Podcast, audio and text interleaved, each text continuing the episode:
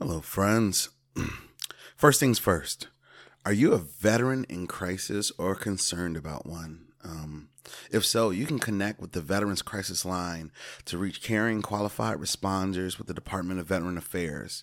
Many of them are veterans themselves. You can connect with the responder by calling 1 800 273 8255 and pressing 1. You can also text 838 255. Also, you can visit the Veterans Crisis Line website at veteranscrisisline.net to chat with a responder. The Veterans Crisis Line is a confidential, secure resource. It is your choice whether or not you choose to share your personal information. All right. And on with the show.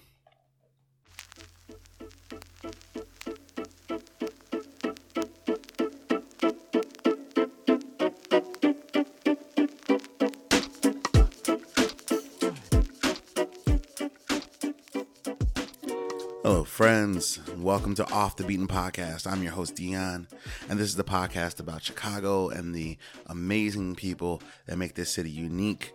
Uh, but today we're actually going to be talking about a place thousands of miles away.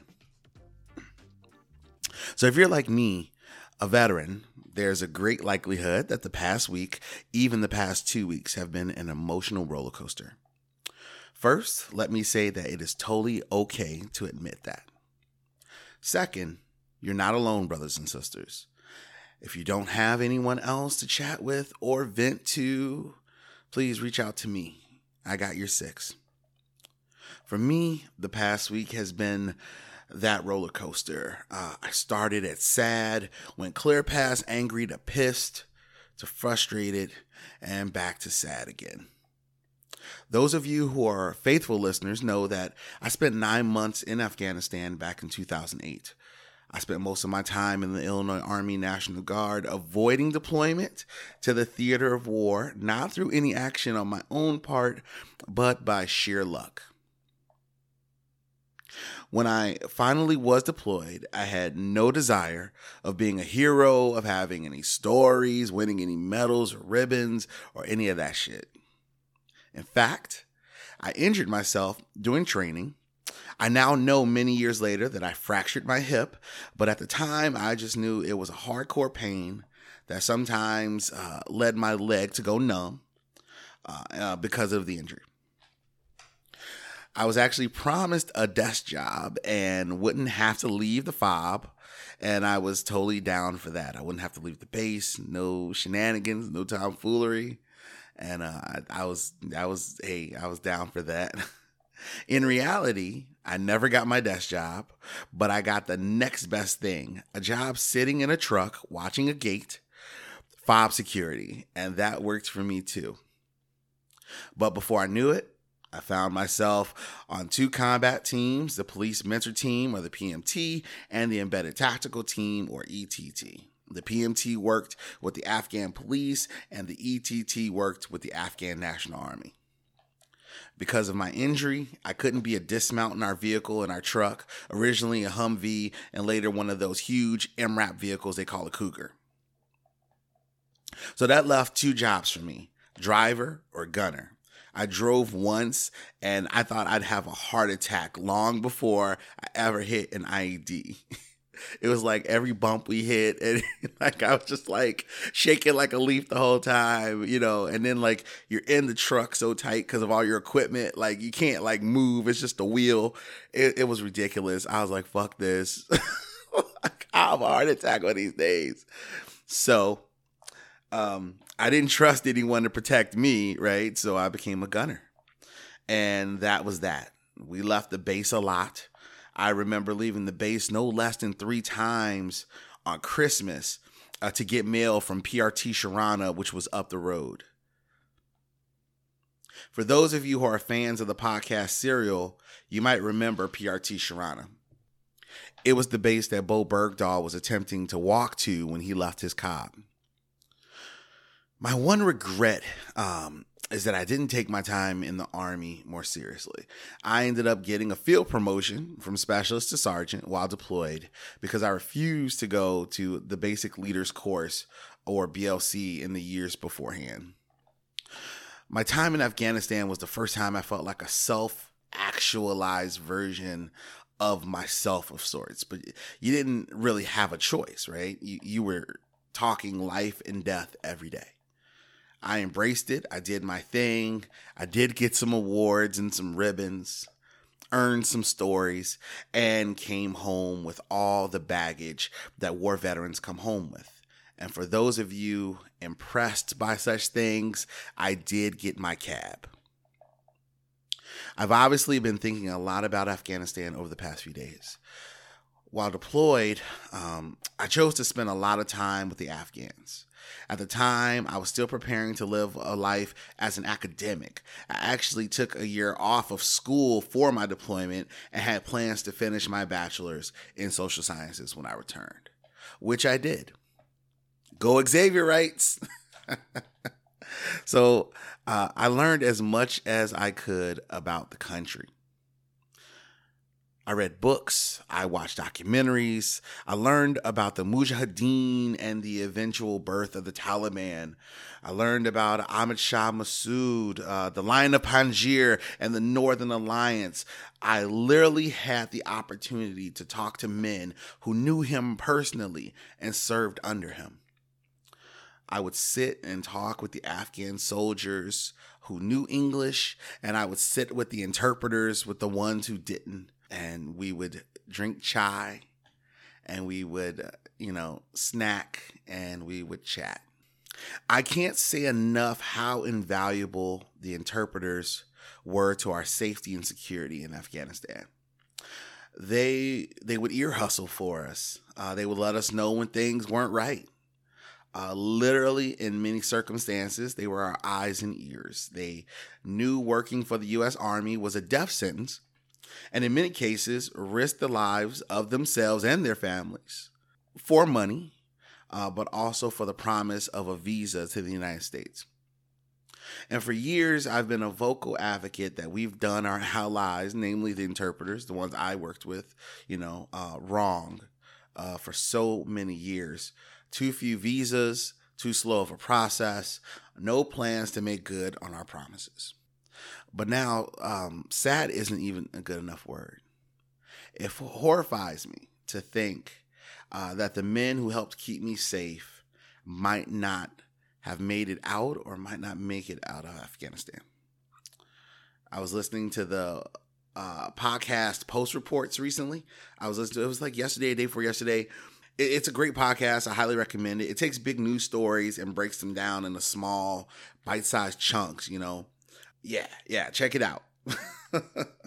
but an expert on there estimated that there could be anywhere from 60 to 90,000 Afghans, including families, you know, including family members who are eligible for a special immigrant visa or an SIV. So to also put, you know, I did a little research to put in perspective. On July 30th of 2021, the Emergency Security Supplemental Appropriations Act, I have to say that four times fast, authorized 8,000 SIVs, right, visas for Afghan principal applicants. And for that would bring it to a total of 34,500 visas allocated since December 19th of 2014. Do the math. I will say that I'm not angry that we're leaving Afghanistan, but how we're leaving. Um, I'm no great military strategist or 12 star general, but the experts have obviously done a bang up job up to this point, so allow me to throw my cards on the table.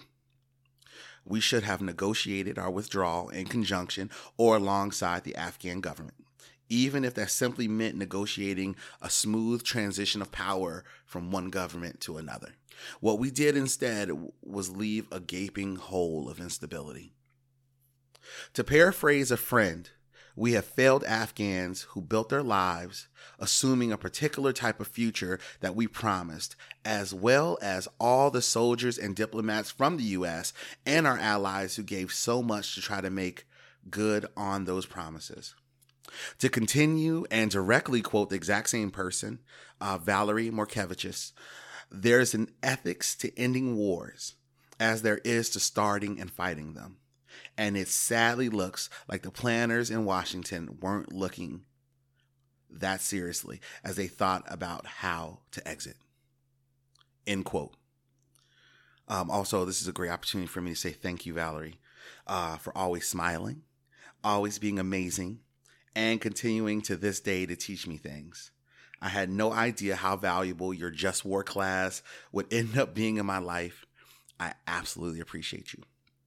Also, as a side note, Valerie is the author of Realist Ethics, Just War Traditions as Power Politics. I encourage you to go to bookshop.org and buy it. Um, there'll be a link in the episode notes. All right. Uh, sometimes I should definitely. Uh, Valerie was a teacher of mine in college. I should share some stories. She uh, was amazing. I loved her class, and the way we met was one of the funniest stories I ever had leaving college. So I might drop that sometime.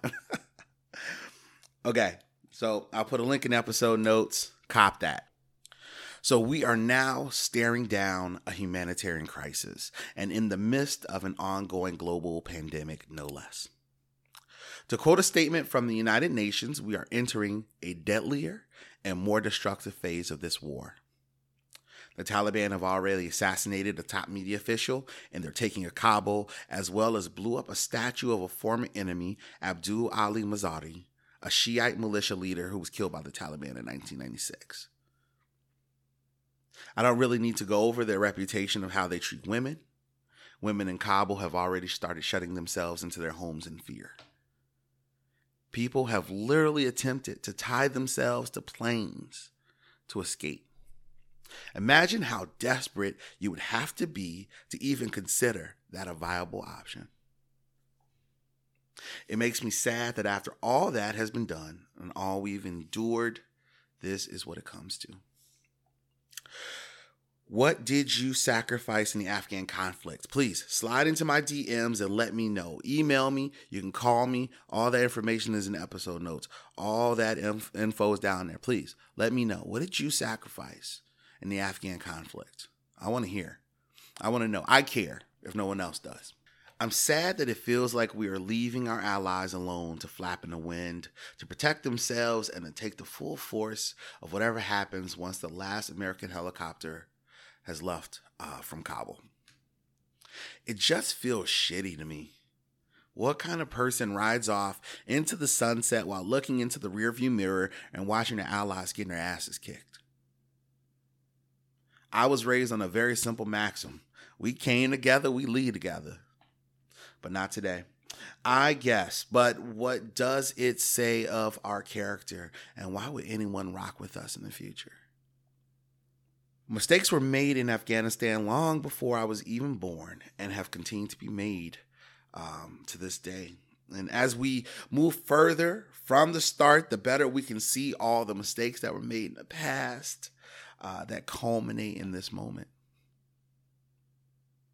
just for a quick note, you know, people are, are pointing fingers to Trump. People are pointing fingers to Biden. But no, no, no. We've got five, maybe even six administrations we can blame for all this craziness, right? So please, let's just leave it all aside, man. Just the finger pointing does no one any good, right? I mean, fuck it. Fuck it. You know what I'm saying? It doesn't help and and finding a greater truth of what could we have done better? What do we need to do still right? Ugh, yeah yeah yeah. But just this morning oh no no no no no no. I saw yesterday yesterday morning i saw a news article um that caught my eye. It was a, a, new northern alliance is apparently forming in the afghans panjshir valley um, headed by the former first vice president in Afghanistan. Um, I'm gonna mispronounce this one, Amrullah Saleh, and Ahmed Massoud, the son of Ahmed Shah Massoud, who was uh, AKA the Lion of Panjshir, who was the former leader of the previous Northern Alliance. If you're not familiar with the Northern Alliance, Google it, look it up. There's documentaries, there are books. You know, um, they were a, a a conglomerate force uh, who stood against the Taliban, right? Um, when I was in Afghanistan uh, in Paktika province, at the beginning of my deployment, the area was fairly Western friendly. Um, that was because it was a part of the kind of area holding of the Northern Alliance, right? The Taliban had a, a, a strong hold of the south of the, of the country. The Northern Alliance held, you know, portions of the north, um, and they were Western friendly. You can find quotes, um, even video of Ahmad Shah Massoud talking about democracy and bringing democratic ideals to Afghanistan, right? Back, back years ago. Uh, so look them up. It's very interesting. Um, and so it goes. Uh, the Panjshir Valley has remained one region of the country that the Taliban has has not, at least up to my knowledge, ever been able to really take hold of. So we shall see. And we're left with so many questions, right? What happens if the Taliban begins committing atrocities? We just sit and watch because we don't have the national will to go back in and help support. Hmm do we do business with them if they become the government of Afghanistan? Or do we continue recognizing the, the failed government since it does have at least one constitutional leader still in the country, even if he's hiding out, right? What happens if the country becomes a haven for those who wish our country harm? Hmm. Oh, I don't know. I guess over time, as we, you know, time tells all tales, as they say. So I wish I had answers. I wish I had solutions. But I guess, like everyone else, I have a lot of questions. So please share this and let me know your thoughts. Um, be sure to check the episode notes for all the resources I mentioned, as well as links to all of the Off the Beaten podcast uh, social media. Uh, profiles and platforms. Be sure to subscribe um, on the podcast app of your choice so you don't miss an episode. I'm going to post a video uh, or at least something soon.